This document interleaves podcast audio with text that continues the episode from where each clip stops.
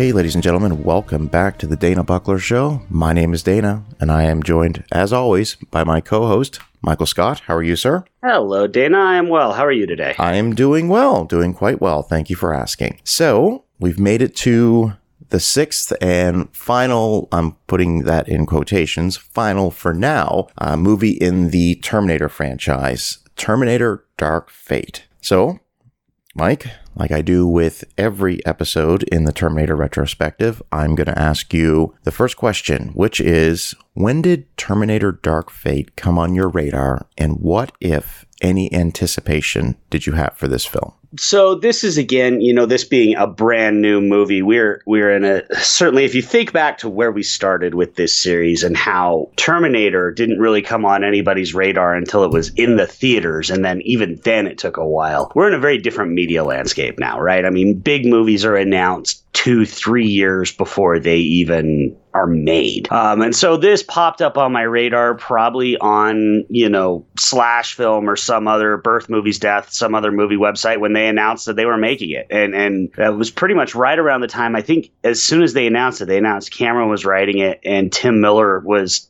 brought on to direct it. And you know, those are all important names, but I will say that by this point Terminator had very little cachet with me. So I, I wouldn't say that I was even rem- really remotely that excited. I like Tim Miller. I thought he did some really good stuff with Deadpool. But other than that, I, I wouldn't say I was very looking forward to it at all. As for me, which is interesting for me to say this, but I'm just transporting myself back to the time when this film came on my radar because obviously listeners know that throughout this retrospective, opinions have changed and, and thoughts on the franchise have changed. But when this episode, excuse me, when this movie was announced, I could not give a shit by this point. The Terminator fatigue, if you will, had completely set in. Now, the fact that James Cameron was playing a role in this film definitely raised an eyebrow. And the fact that Cameron and Miller had come out and said, yes, this is going to be an R rated film also raised another eyebrow. But besides that, I could not care. And then later on, it was announced that Linda Hamilton was coming back. And even that was enough. Like, I was just like, I, I don't care. So that's where I was at. Well, and it also is just, you know, Matt Singer from Screen Crush calls them Lego sequels. They're they're sequels that uh like reboot without doing a full reboot. And this is just, you know, another one of many that we've had over the last five years. I mean, I guess you could even technically call Genisys one as well of trying to, I guess, undo, you know, bad what they consider to be bad sequels. You know, the new Halloween movie, ignoring every Halloween except for the original one. This one ignores everything except for Terminator and Terminator 2. I'm, of course, drawing a blank on, on others, but I, I know everybody knows what I'm talking about. And I'm telling you, I got fatigue of those type of movies as well going into this. Well, let me just ask you, just offhand, did you enjoy the Halloween 2018? I enjoyed it. I thought it was a very, very well made movie. I liked it better when it was called Halloween H2O. I, I don't know why. I, I, don't know that that really brought anything new to the table other than making uh, Laurie a lot more uh, emotionally damaged, which was good. I mean, I thought that was an interesting take, and I really liked that. And of course, Jamie Lee Curtis ruled. But I actually thought for sort of that cathartic release of Laurie, you know, standing on her own against Michael, I thought Halloween H2O actually did it better. Yeah. Well, um, the reason I asked that is because it's actually going to pertain to this conversation. Because when I saw Halloween 2018, uh, I was immediately asked, Well, what did you think of the film? And I said, I got to tell you, it was a very good sequel to the 1978 original. However, it's sorely tainted or severely tainted because of, there is 35 films that already exist in the Halloween franchise, and it's hard to distance. I'm being saying 35 facetiously, of course, mm. but it's hard to distance yourself from the fact that you've seen that character, Michael Myers, Laurie Strode. You've seen it so many times before that it, it when you're asking people to pretend that something doesn't exist, when you tell them don't think about that, they're going to think about it.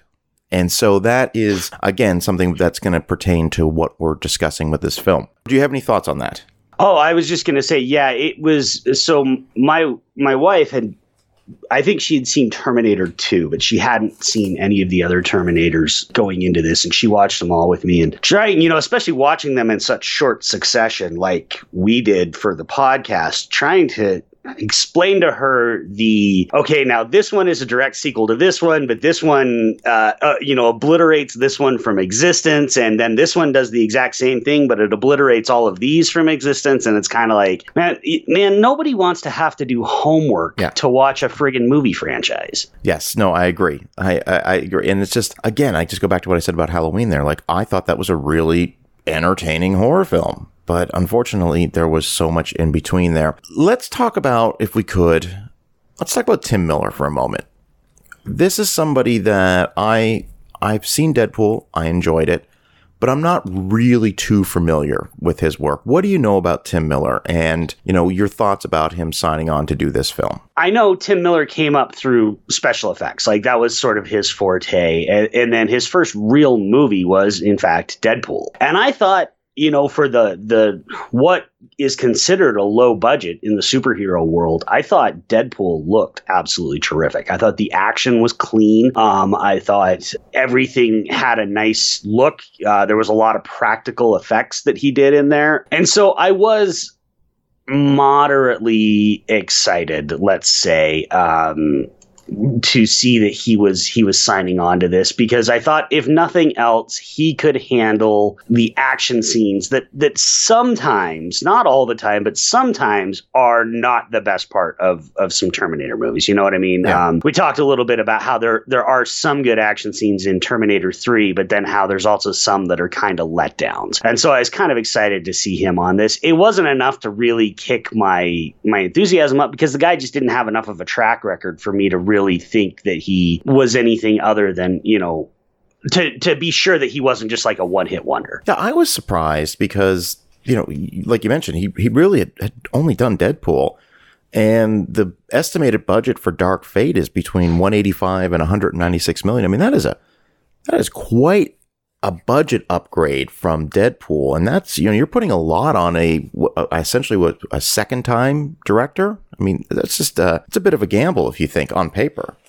Yeah, no, absolutely. And, uh, you know, and based on what I researched from some of the behind the scenes stuff, it, it sounds a little bit like he certainly wasn't prepared to handle Cameron as a producer because unlike some of the other movies that Cameron has loosely, uh, at least uh, not been involved with, but given his tacit approval to at least until the movies came out, he was, you know, very hands on in this one. Um, and I know that Miller chafed under that might be the best term and probably you know what are you going to do you're a second time director on this major movie it's not like you've got a lot of leg to stand on to push back Yeah, and you know something we really didn't touch on on the last episode was you know Cameron came out and, like you said, gave his seal of approval for Terminator Genisys. That was about his the extent of his involvement with that film. This one, and I, I say this kind of like knowing a lot about James Cameron as the the filmmaker, as the, the the man who can do any job on the film set. The idea that they would have a second time director kind of calling the shots really started to make me think about some of those rumors you hear about directors in the 70s and 80s. I'm not going to say names who who bring on a director and they serve in a producing role, but they're on the set every day and you start to think that that might be the dynamic that's in play here. And I mean, let's be honest, Cameron, he's he's he's a tyrant on the set.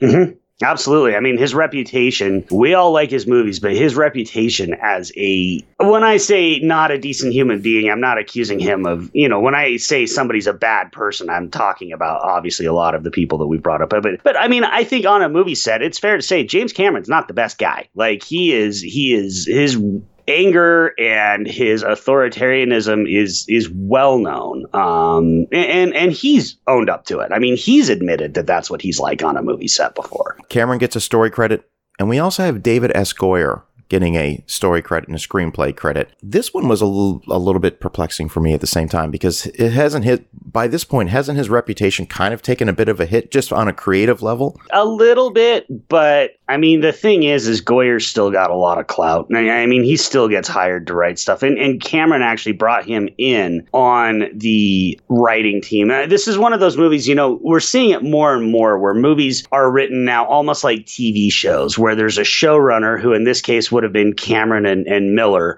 and they they almost create a writer's room. So when this is well, this is interesting to talk about on this one. You know, when people see six writers, it usually is a really really bad sign because it means the script's been rewritten and rewritten and rewritten. But on big budget blockbusters like this now, a lot of times what it really does mean is they're a writer's room. And so yeah, there was Goyer, there was Eglee, there was Rhodes and Josh Friedman who created the Sarah Connor Sarah Connor Chronicles series. Goyer is the one that I think is is is the most interesting interesting because he's certainly the biggest name. I mean, for those who don't know, he wrote the he wrote Blade, uh, the Blade trilogy. He has written I, I can't even remember how many movies he's written, but he's coming off of writing Batman versus Superman, which is, of course, uh, at the risk of angering the Snyder uh, fans, uh, generally considered to be a very very poor movie. Um, and so yeah, his his reputation, and in fact, uh, I just pulled him up. It looks like between 2016 and 2019, he didn't work on another movie. Okay. Until so nothing between Batman and Terminator. Now he did show run some TV shows, but yeah, I, he he kind of retreated to TV there for a little bit. Do you get the underlying suspicion that with every draft, with every screenplay, it all had to go through Cameron? Oh yeah, you know, I, I, think there's I think there's no question about that. And we're going to get into the the plot of the film here in just a little bit, but let's take a look at like we've done with each episode, what our our our good pal Arnold Schwarzenegger was up to between Terminator Genisys and Terminator Dark Fate. And I'm just pulling up his filmography. Like we talked about, you know, he's been giving good performances since since uh, you know he was governor of California. Uh, we have Aftermath in 2017. Uh, very small film. I actually did get a chance to watch this about a year ago. Interesting premise. Maybe don't even want to get into the plot of it if people haven't seen it because I think people should just jump right into it. Have you seen Aftermath? I actually have not seen Aftermath. Well, are you familiar with the plot? I am familiar with. okay, okay. Well, uh, it's good. It's it's an interesting film. It's a it's a very very small budgeted film. Um, incre- they say based on a true story. It is so loosely based on a true story. I think it really the real events just gave the writers an idea. Well, we could tell a story based on something that happened. 2017, we also had Killing Gunther. I uh, have not seen that. What have you seen it? I haven't. It's another really, really uh, kind of indie movie. I know it's uh, for those who watch Saturday Night Live, it's written and directed by Taran Killam. It's his um, kind of his baby. He writes, directs, stars in it. It's got a bunch of of Saturday Night Live people showing up in it. Um, and and Arnold's not he he gets from what i understand he gets very very high billing but he's actually not necessarily the hugest part of the movie. My understanding is its reputation isn't great. The reviews weren't great. It, it's not supposed to be that good but i'm sure people out there i'm sure there's plenty of people listening that have seen it that, that like it um, but i have not seen it yet. Uh, then we have him credited as a producer on the documentary the game changers which is about vegan being a vegan and sort of the the, the pros of, of switching to a, completely plant based diet. I only bring this up because my mom is a, a, steadfast vegan and she sent me a copy of this film. I don't want to go any more than that, but she's she very much encourages that lifestyle. uh, then there's the next one here, which I have not heard of, and I'm hope I'm pronouncing this correct. Uh, it looks like it's it's spelled V I Y, so Via Two Journey to China. Haven't heard of this at all. Have you? Yeah. So what it it's and the U.S. title is is Journey to China: The Mystery of the Iron Mask. It's a it's a Russian movie where they paid a whole uh, boatload of money to some aging but famous actors to show up for a day uh, in the movie because uh, it's got it's got Arnie. It's got Jackie Chan. Uh, it's got Jason Flemyng, who uh, people would recognize if they saw him. Rutger Hauer. It's one of Rutger Hauer's last performances. Charles Dance from uh, Last Action Hero shows up in it. So they just they threw a bunch of money uh, to get a bunch of people to come over to to Russia and and star in this big budget Russian movie. Um, I have not seen it. I have seen the trailer. Uh, I was very excited when I heard that the movie was getting made, and then I saw the trailer and opted to do better things with my time. Let's just put it that way. Sure. And then we get to Dark Fate. And we'll talk about him in just a moment as far as him being in the film. Linda Hamilton reprises her role of Sarah Connor. Now, I've brought up her filmography since Terminator 2, and I'm just going to kind of just go through it real quickly, and then we'll just come back to it, and you can tell me if you've seen anything on the list here. So after Terminator 2 Judgment Day, she is in a film in 1994 called Silent Fall, 95 Separate Lives, 1997 Dante's Peak. Uh, Dante's Peak is famously one of those movies where you had two movies about the same subject released at the same on the same year. Think Deep Impact, Armageddon, uh, White House Down, Olympus Has Fallen. In this case, Dante's Peak and Volcano. So, Mike, have you seen Dante's Peak? I I have seen Dante's Peak. I was a vol- I was a volcano guy uh, Okay. out of the two. Okay. I, she's she's good in Dante's Peak. Pierce Brosnan's good in Dante's Peak. It's certainly not what I would consider to be a terrible movie. I actually thought it was going to kind of herald a, a bit of a comeback for her. Yeah, I thought it was. I thought it was. I remember seeing it in the theater, and, and at the time, you know, being invested with what I was watching. Uh, I don't think I've seen it in its entirety since then, but I've caught it, you know, 30 minutes here or whatever on TV when it's been on occasionally. I think it's a, a decent film. 97, Shadow Conspiracy. 99, The Secret Life, The Secret Life of Girls. Um, 2001, The Skeletons in the Closet. 2005, Smile. 2005, Missing in America. 2005, The Kid and I. Uh, 2006, Broken. She gets a voiceover credit for uh, Terminator Salvation. And I'm, I'm kind of just kind of, I don't want to seem like I'm being blase going through these titles, but I don't even recognize most of these movies. Do you? No, no, I do not. They are they are. I mean, yeah, she was not. She did not springboard into megastar after Terminator 2 like like Arnie, you know, well, I mean, Arnie already was a megastar, but I certainly didn't seem like she got the career bump that we would have expected her to. Do you think? I'm just wondering if you think that was by by choice, by just by you know, because she. I've read articles where she talked about her reluctance reluctancy to take on this movie because she has she was you know by this point semi-retired from acting and enjoyed sort of this quiet life that she was living. I- i'm just wondering if you think that you know some of these these choices that she made in these smaller films was to kind of stay out of the spotlight It, it could be. Um, I mean, you know, I, I think it's important to mention that that during this time was also when she was with and married to James Cameron, and so you know that might have been part of it because during that time she didn't necessarily need to be working as much. It is important to also note she did a lot of TV work too, and and and a lot of very good TV work too. In particular, I I, I do want to mention during Sure, this time please she was in a Canadian sci-fi fantasy show that I love a lot called Lost Girl. Um, and then she also had a recurring role in Chuck as, if I remember right, she's Chuck's mom. Um, and so it, it's, uh, you know, she was doing, she was working. She just, yeah, wasn't starring in the blockbusters, um, which is, I think, a shame. Yeah. Uh, 2009 Hard Times, 10 uh, Jonah Hex, 10 Refugee, 2016 A Sunday Horse, and then we get to Dark Fate. Mackenzie Davis, when did she come on your radar?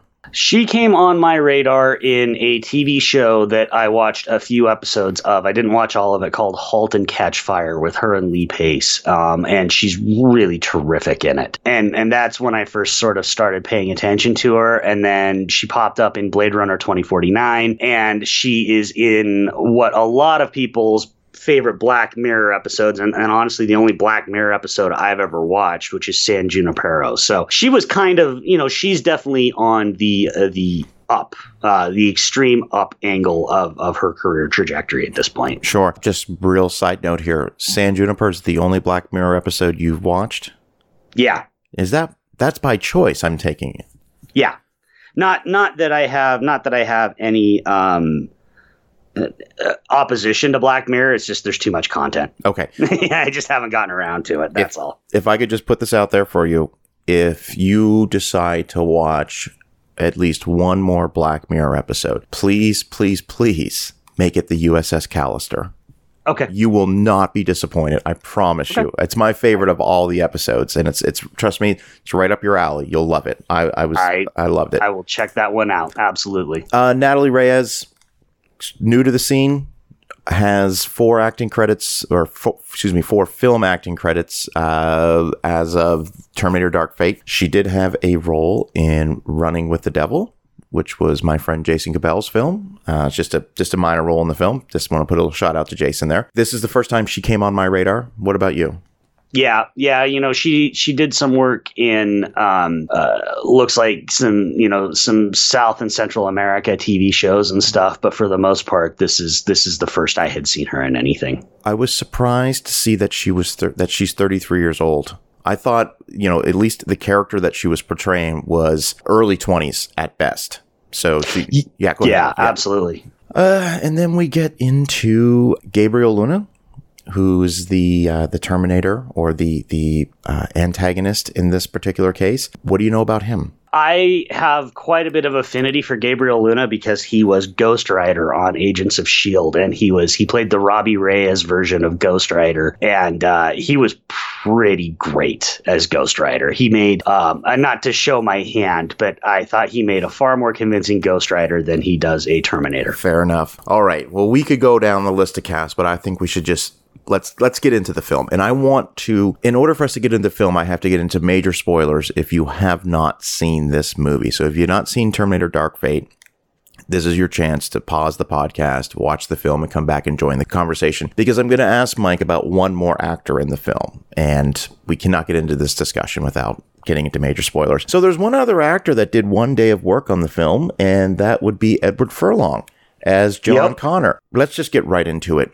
This movie asks you to ignore the events of Terminator 3, 4, and 5, for lack of a better term. And it opens up with the immediate death of John Connor.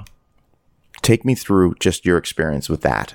Well, I mean, as we know, I'm I'm no big Edward Furlong fan. I um, I'm not the biggest John Connor fan, and I've repeatedly said throughout this series that the Terminator series has a John Connor problem. Well, I guess that's one way of solving the problem. Um, Can I you just- know, I Can, I'm sorry, can I just say that the first time I watched this, like not the first time, when I was watching this movie again for this uh, retrospective, I was watching it with coffee in the morning, and when they they shot and killed, I said, "There it goes. That solves Mike's problem right there." yeah, I, uh, I, I mean, I don't know. To me, it seems like you know, I love horror movies, as, as you know, Dana, and and we in particular have some affinity for a lot of affinity for the Nightmare on Elm Street series. oh yeah, But one of the things in Nightmare that has always rubbed me the wrong way is that series' willingness to bring back the survivors of the previous movie and kill them off, and particularly Nightmare 4, kill them off in the opening 15 minutes of the movie. Yeah. Because I've always sort of held firm to if you survive a horror movie, unless you're Ash from Evil Dead, if you survive a horror movie, you survive. You get to fuck off and go live happy uh, in your post traumatic stress somewhere, right? And so the idea that they're they want to they want to increase the big stakes here by just immediately killing off John Connor. I mean, it's something they had to do, right? You got to uh, if you're gonna bring Linda Hamilton back, you've got to figure out a way to take out take John Connor out of the equation because we've got to change the timeline. But uh, I don't know. It just didn't sit right with me. I, I can't explain it any better than that. How did you feel? You being a much better, bigger Edward Furlong fan than I am, as far as him playing John Connor, how did you feel about it? I was just kind of like, "What the fuck are we doing?" Like, like immediately, like I, I just want to take you through the first viewing when when we open with the videotape of uh, Sarah, you know, being interviewed by Dr. Silverman, you know, and it's going through that, and it's got these sort of the opening credit scenes, and I'm going, oh, okay, this is getting me right into that Terminator 2 mode. I'm like, okay, I can, I, I, think I might be on board with this, and then immediately that happens, and I'm like, oh no, no, no, no. I, I would have rather them not even have Connor in the film, you know, come up with some other reason. He's he's living his life in Colorado or something, you know, like it was just I just said, all right, well they've completely run out of ideas. because they they can't figure out how to incorporate John Connor with his mom in one more adventure. That's kind of how I, I thought. I didn't even know what was going on, and I am. I'm probably going to have more questions about this film than I think I'm going to have answers.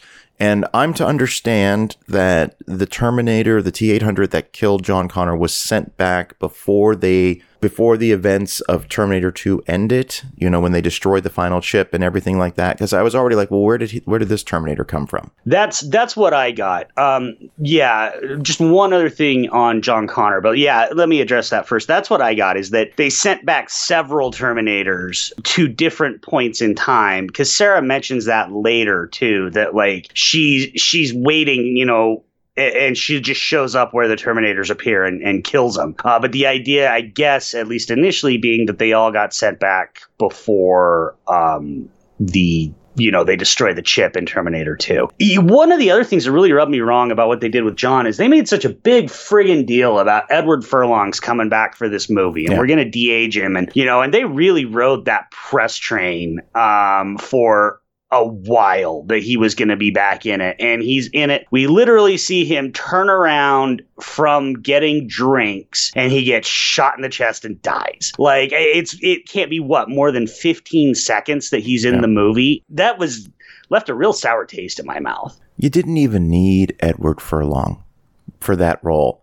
I mean, the de aging, to me, it just didn't even look you could have done that to anybody. You could have just CGI'd. I'm just right away. I was very, very confused because the, this the, this movie said, you know, it skipped the events of the previous sequels. We're sticking with T2, and I'm like, but if they stopped everything from happening, and it, it got right into that whole parad- time travel paradox thing, and you know, you said you hate it when a movie has to, uh, you know, make you do homework before you watch it. This one already had me had my you know my the the the, the wheels spinning in my head, going, how is that even making sense? And how are they going to explain that? And and I was already frustrated with it. And I don't want to show my cards just yet. So let's let's just take a step back for a moment because I just I want to focus on Arnold and Linda Hamilton and Mackenzie Davis and Natalie Reyes just just performances in the film like we did. I, we're not going to go through this movie point by point like we, we did in the first two episodes. How did Arnold Schwarzenegger do in this film for you? He's, he's for me, he's still, he's so good. He's so good. I mean, the big, bright, shining, beautiful, wonderful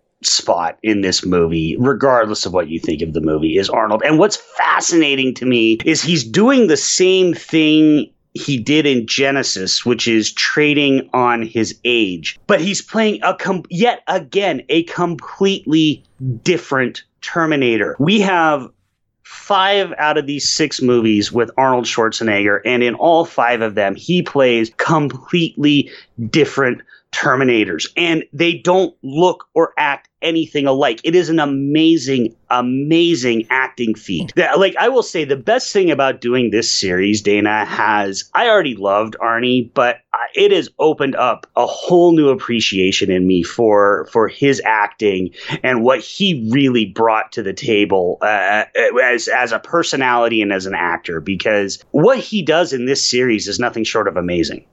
Yeah, no, and I'm I'm going to second that.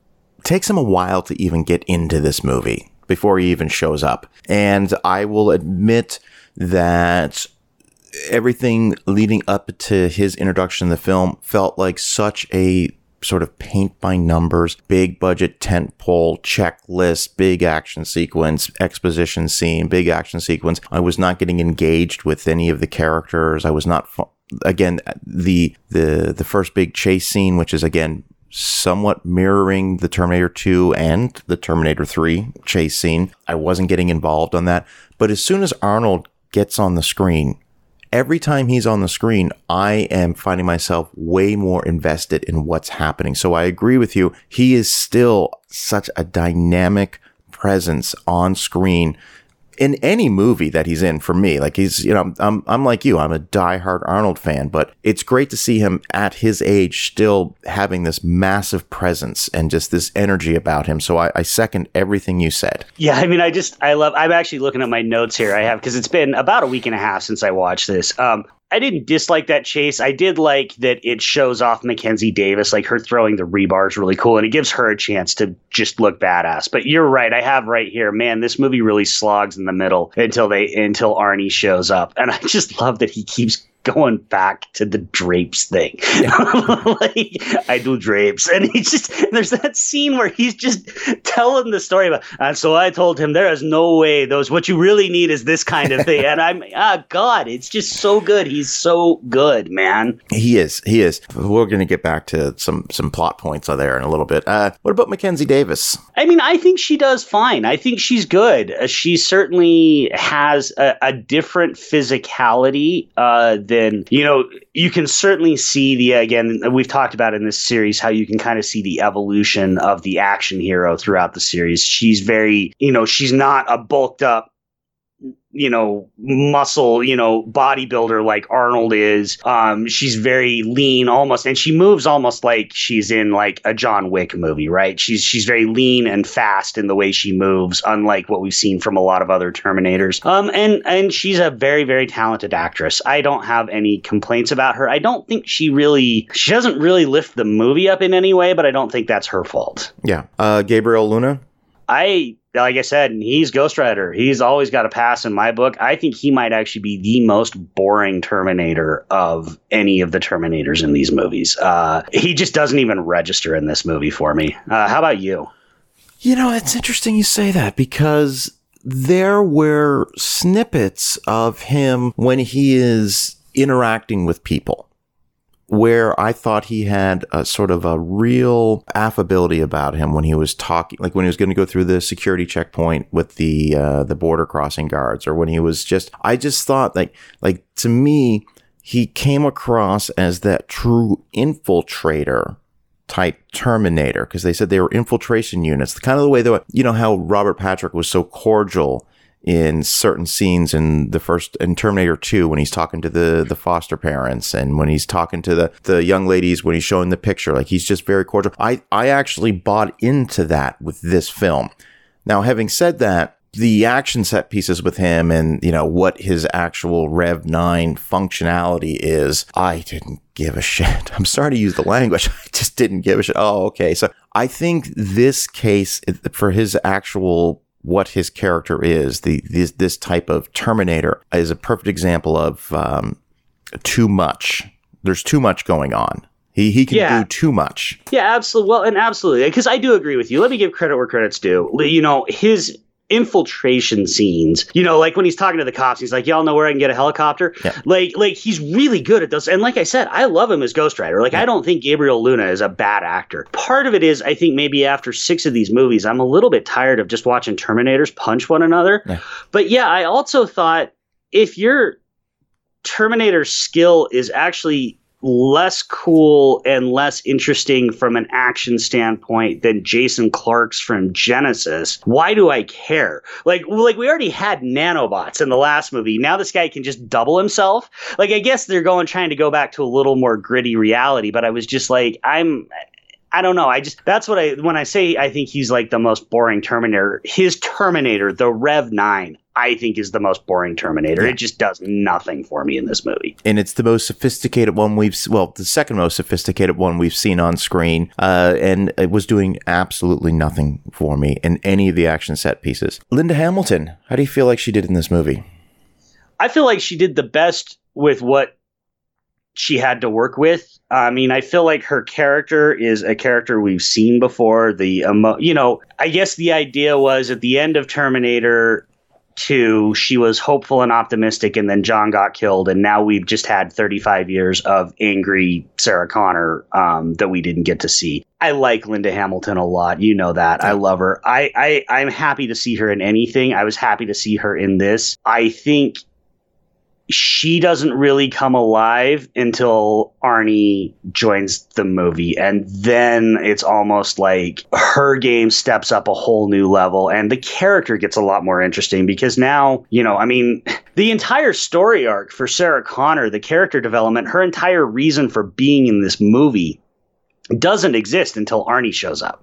Yeah. Like, and, and, so it's like we only really get half of a movie, less than half of a movie with her. But that less than a half of a movie where she and him are in it together and they have to work through a bunch of shit is is absolutely amazing. I, I think it's again one of the one of the high points of the movie. I had differing opinions about the performance that she gave as the movie progressed. When she first shows up and says, I'll be back, and just has this scene. And I just thought, well, there's your fan service checklist. Check that box. You know, I was just like, ah. but by the time, we, like, I, I'm going to kind of mirror what you said there. But as the movie progressed, I started to see her character develop more. I started to buy into it, but I at first I thought to me I thought I don't think she genuinely even wants to be in this film. I, I wasn't buying into the performance at all, but it did evolve.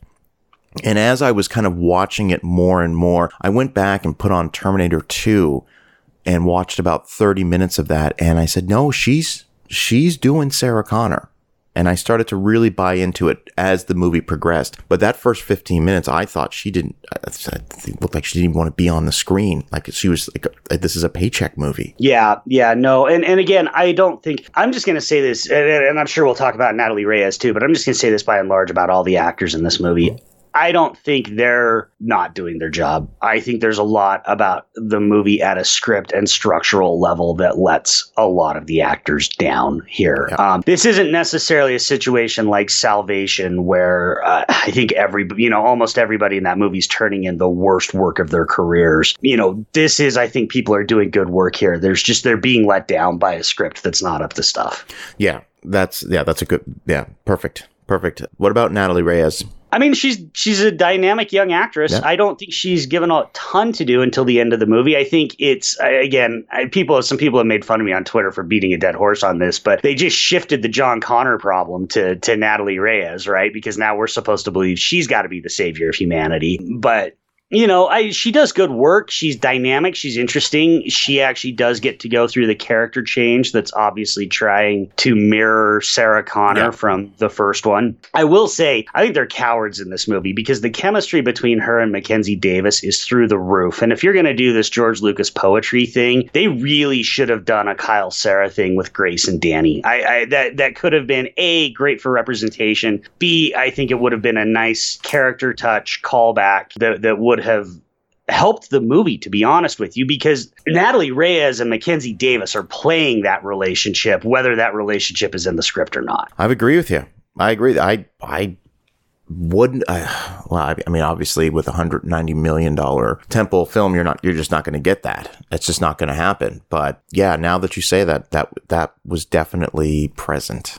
So, yep. if you were to explain the plot of this movie to somebody who hasn't seen it, how would you explain this movie? I know I'm put, putting you on the spot, but I'm still just very, after seeing it I, twice now, I'm still very confused about this film.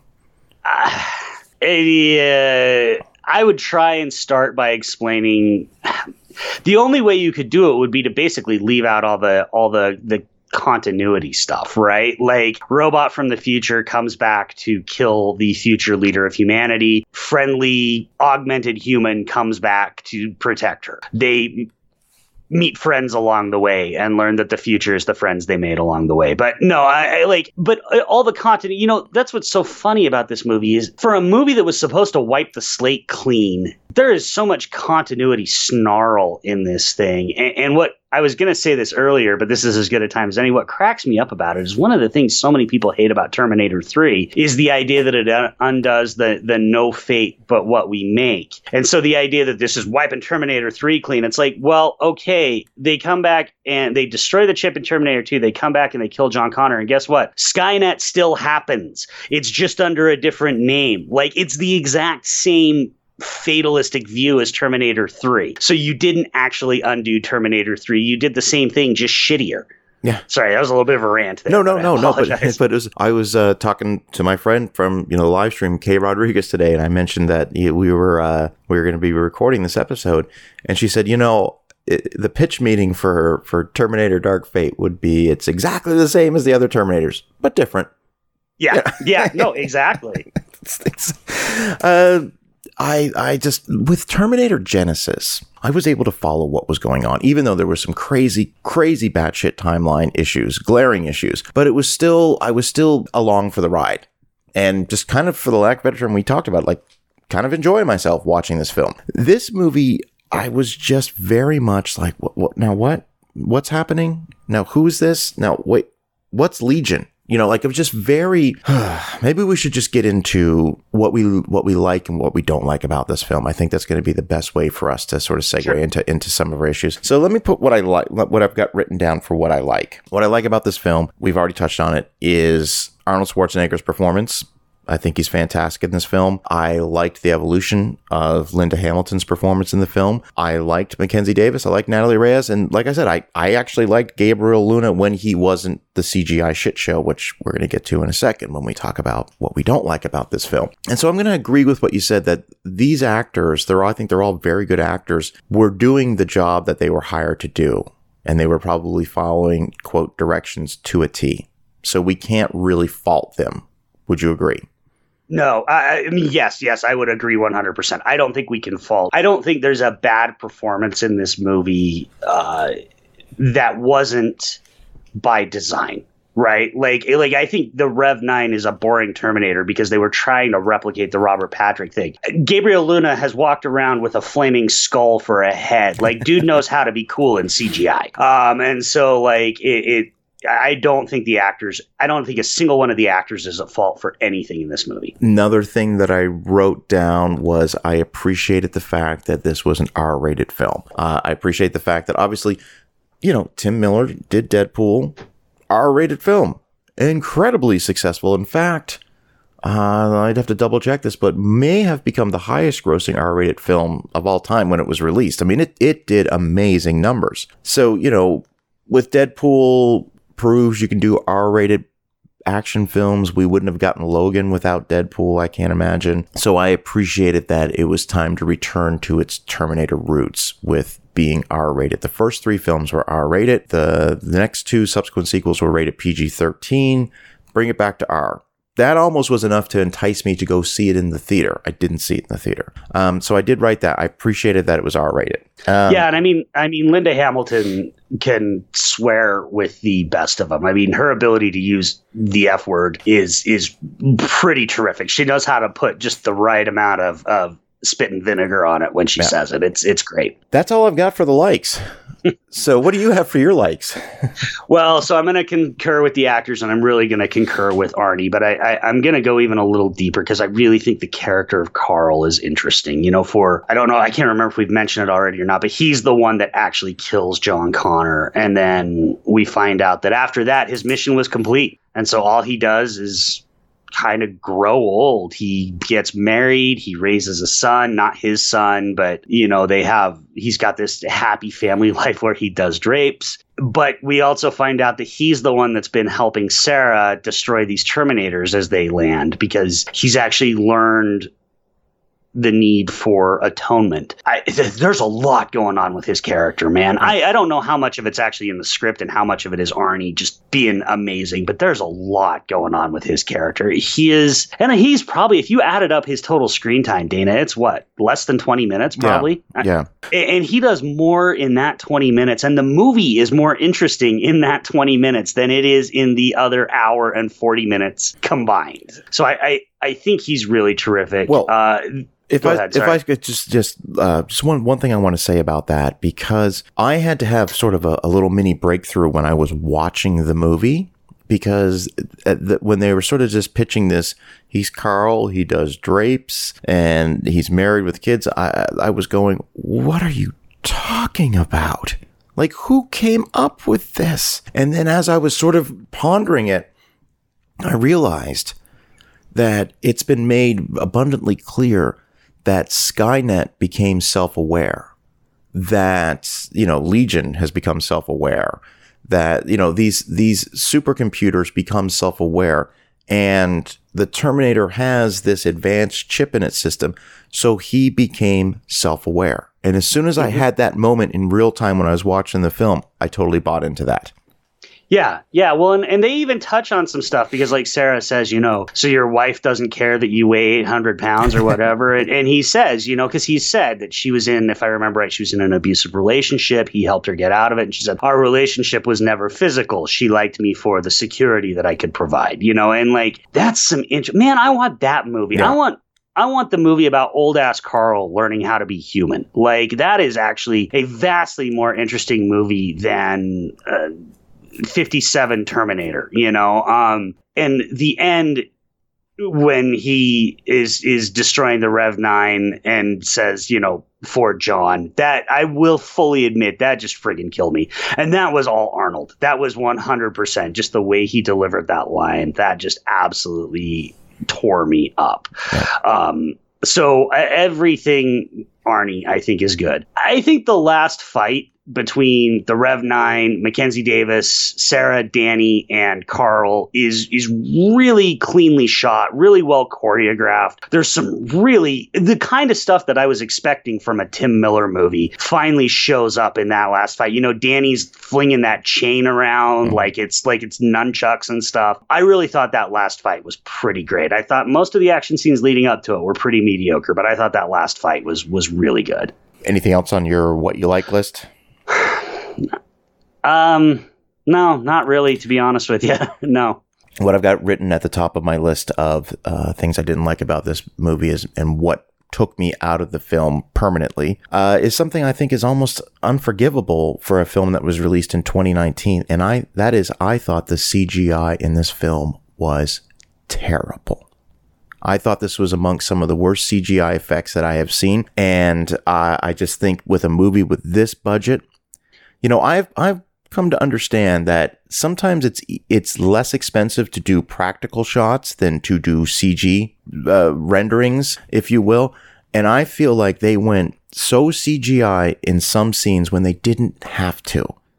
I just I wasn't buying in into any of it, and, and, it starts with the Rev Nine, and it gets into these crazy action set pieces, and none of it, none of it was working for me. I think that's why I really liked the last fight because the last fight felt so much more tactile. You know, there's still a crap ton of CGI, and once again, they're having a last fight in what appears to be a spark factory. Yeah. But nonetheless, you know, it, it, feels tactile. That's the first time in the movie where it really feels like the punches hurt and are connecting with yeah. things. And because so much of the other action, you know, we've talked about this. I you're you're you're a very old school dude. You love practical effects. I do too. I don't have quite the same dislike of CGI, but what I don't like about bad CGI is it doesn't feel tactile. It doesn't feel like there's weight to it. And it's only when we get to this last fight that I feel like we start getting some some actual weight. I'm with you on all the other action set pieces though. I, I thought well, I'll get to it when I get to my dislikes, but yeah, I agree with you. I, I, may fire up this film and and just go right to the last action, like the last grant, the finale, because I think by that point,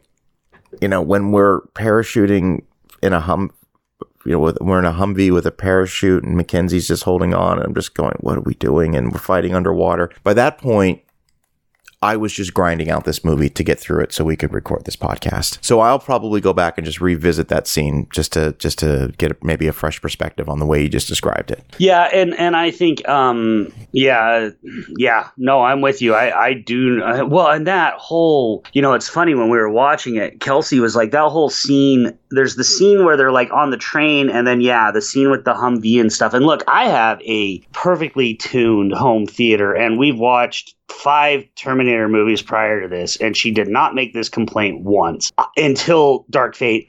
I can't see what the hell's going on. Yeah. Like that whole thing with the Humvee and the underwater, and like it is so poorly lit that it just is ridiculous. And I, again, I know that's not my TV because I've watched five Terminator movies prior to this that don't have that problem. Yeah, no, that's uh and again, this is where I have to say that this was what was unforgivable for me. This was what took me out of the film, and I was never able to get back into it. And the more we talk about Arnold's scenes with Carl, I'm thinking, well, that was there's really no CGI involved in any of those scenes at the cabin.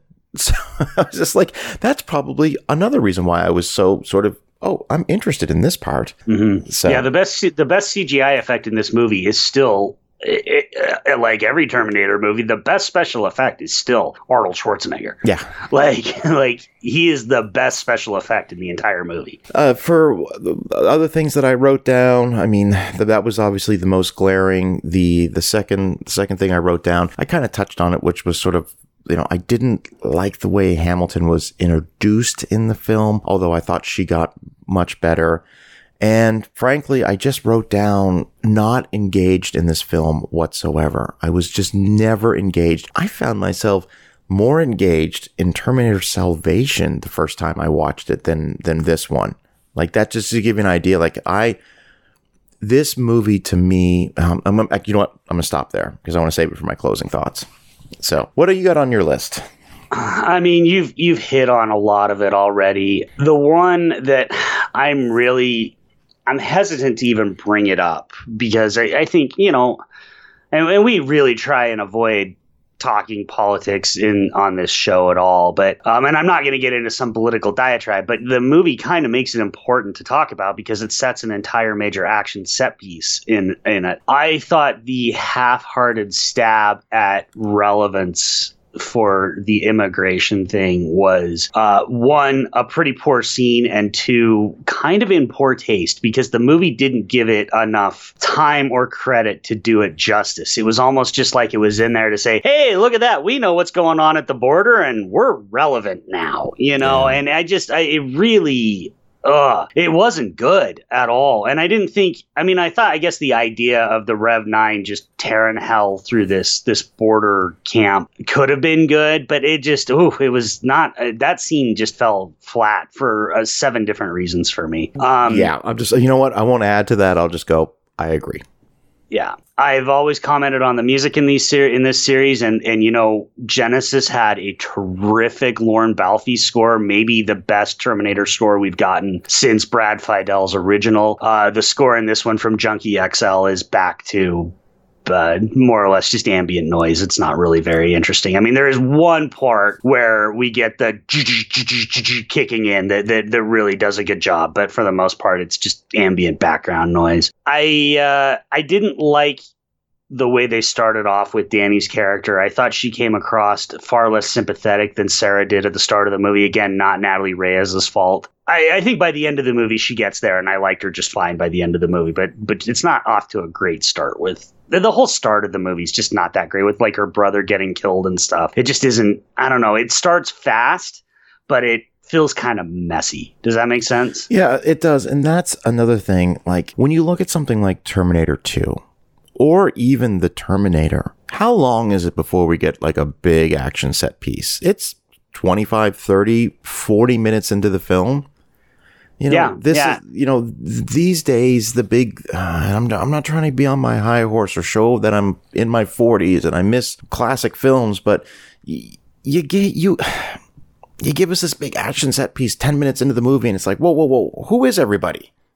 You know, so I'm just, I just, that's just another gripe that's coming off the top of my head. That's just like, yeah, ex- movies today just have to give you, your, your I guess they think our attention spans aren't there anymore. Yeah, well, and and the thing is too that I will say, you know, we talked about this with Terminator One, Two, and Three, which is they wait quite a while before you get the first big action scene, and they're still riveting movies uh, before that. You know, Terminator One and Two, the first action scene doesn't come until the end of the first act, right? And uh, and and they're still riveting movies, and they're monstrously efficient. They're amazing. This movie is flabby as hell. There is so much flab. You know, we get the the freeway scene or the highway scene where Sarah appears. And then we go all the way basically to the camp on the border. There's almost, I think when I timed it, there's almost an hour or 45 minutes where we don't have a single action scene. And everything that's going on there is just boring and flabby. And could have taken place in 20 minutes. Like, what is, what is the, the Mackenzie Davis needing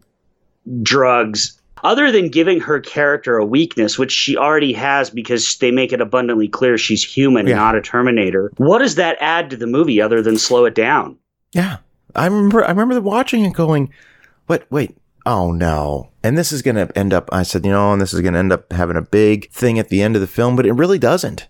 No, it, it, it adds just, absolutely nothing. Like she she she gets overheated, and Sarah just shows up with another syringe. Like later on the film, like here you go, good to go. And I'm like, okay, so this is like video game power ups. All of a sudden, it, it, serves no purpose. None, none. I mean, I, I think anything else, I'll save it for my uh, for my closing my closing thoughts. And on that note, let me ask you this, Mike: Would you recommend Terminator: Dark Fate? This one's actually tough. This is the toughest one I've had. I mean, I'm really going to piss people off once they listen to the last episode and they know that I like Genisys quite a bit. and I think it's going to be very clear I like Genisys a lot more than this movie. I am going to give it the slightest, the absolute slightest of all possible recommendations because I think Carl by himself is worth a watch. I think you're going to miss a truly terrific Arnold Schwarzenegger performance if you don't watch this movie. I will say, after you've watched it once, I would just go on YouTube and find a supercut of all his scenes and watch that in the future. So I'm giving it a, a microscopically small recommendation to watch once just for Arnold. Um, but that's it. I cannot recommend a single thing else really about this. Even though I like the last fight, look, you can watch a bunch of good last fights. Like like reach out to me and ask me about some martial arts movies. I'll give you good last fights. Uh, so even though I like the last fight, like I can't recommend anything else in this movie, but I do have to give props to our boy and and recommend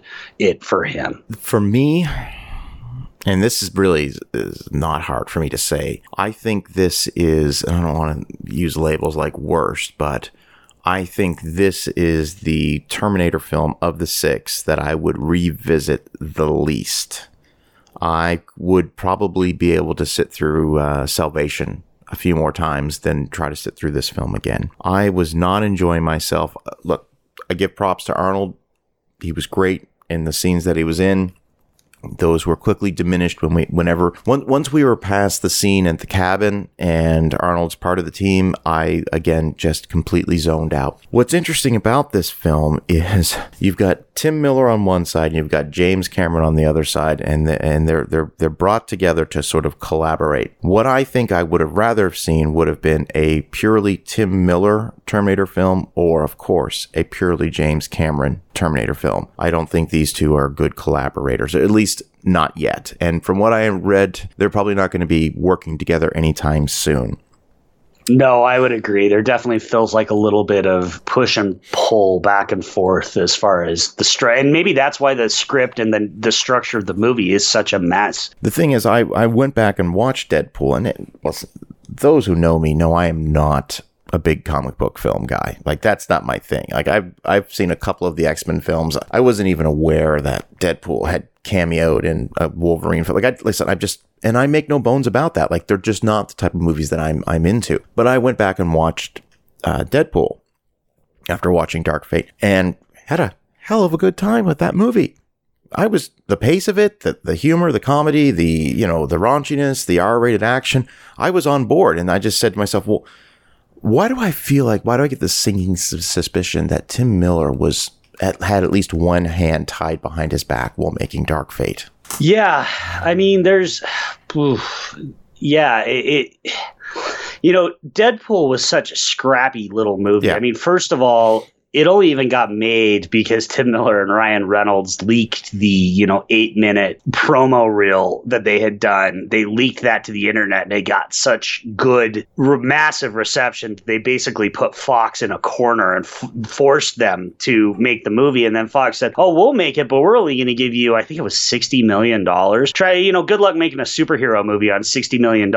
And they went, Well, okay, great, but then we're going to make it R rated. And they did it. I mean, it's delightful. It's so much fun. It and again, yeah, the action's clean and it feels like it feels like a movie where everybody involved is on the same page. Yeah. This does not feel like a movie where everybody involved is on the same page. I am not going to put Tim Miller in director jail for this. I will happily watch whatever movie he does next because I do think he has legitimate skills. I think he's a legitimately talented director. Um, obviously, I'm going to watch. I'm certainly not putting Cameron in jail. I'm going to watch all the avatars when they come out. But uh, yeah, I, they were a bad mix. They did not work well together. Yeah, absolutely. Do you have any closing thoughts on Terminator Dark Fate? Um, you know, having watched all of these now, I'm just gonna consider them all. When people ask me, I'm gonna consider them all canon. Uh, I think they're all uh, they're all just alternate timelines. Um, no, I I think you know this one was the lowest grossing Terminator I believe of of the entire series. Uh, uh, inflation adjusted because I think Terminator 1 would still be the lowest grossing, but if you adjust for inflation, that made a boatload of money. I think it's a relatively ignoble end to the series. I think it's time to stop going back to the Terminator well. They've tried it several different times, and I don't think the, I, you know, way back at the start of this series, I said I don't think Terminator ever needed a sequel. I still stand by that. As much as I like Terminator 2, as much as I like Terminator 3, and even as much as I enjoyed Genisys, I don't think the idea can sustain a franchise. There's not enough to the idea to sustain a franchise. I think it's time to let it go. You know, I look at, uh, you know, I've I've made the the well, I've said that I think Terminator 2 is a fitting end to the story. I know that you are, you know, very much the first Terminator is a fitting end to that story. I was against the idea of Terminator 3 after I saw it the first time. I've come around on that. Uh, Salvation, Genisys, and Dark Fate are three vastly different films from each other.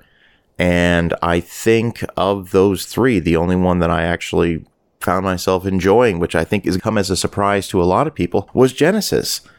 And, you know, because that one had the most Arnold in it out of those three. It's got the most Arnold and it's the most fun. It's yeah. just a balls out, crazy, big budget action movie. It's not really a great Terminator movie, I guess, as much as that exists. But yeah, I cannot deny I had a lot of fun watching Genisys. And I'm not doing the like, just turn your brain off and enjoy it, man. Like, I think Genisys is legitimately a fun movie.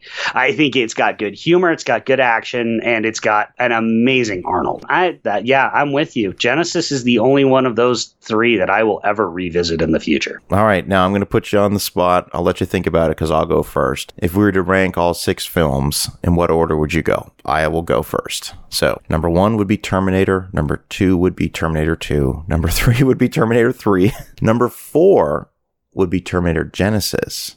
Number five would be Terminator Salvation.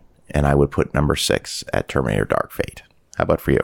So, Terminator 1 in a whole up way up high in a whole different league uh, from any of the other movies. Terminator 2 and 3 would be next. Uh, depending on the day, I might put one over the other, but I'm just gonna basically I'll say Terminator 2, Terminator 3, but they're they're right there. I, I, I like both of those movies pretty much equally. Uh, then I would go likewise Genisys, and then for me, I would go Dark Fate and then all the way down in a movie that I never even want to think about again would be Terminator Salvation for me. Uh, you and I, this is the really the only, and I don't even want to call it a disagreement because we're not like disagreeing, yeah. but like the only thing that we really don't line up on is is you like Salvation slightly, you know, you hate Salvation slightly less than Dark yeah. Fate, and I'm the I'm the other way around. I think I think Dark Fate has enough to recommend it for me that I would watch if if I was at a party and they put it on, I wouldn't leave the party. If I was at a party and somebody put Salvation on, I'm faking food poisoning and going home. That's awesome. Well, we've uh, we did it.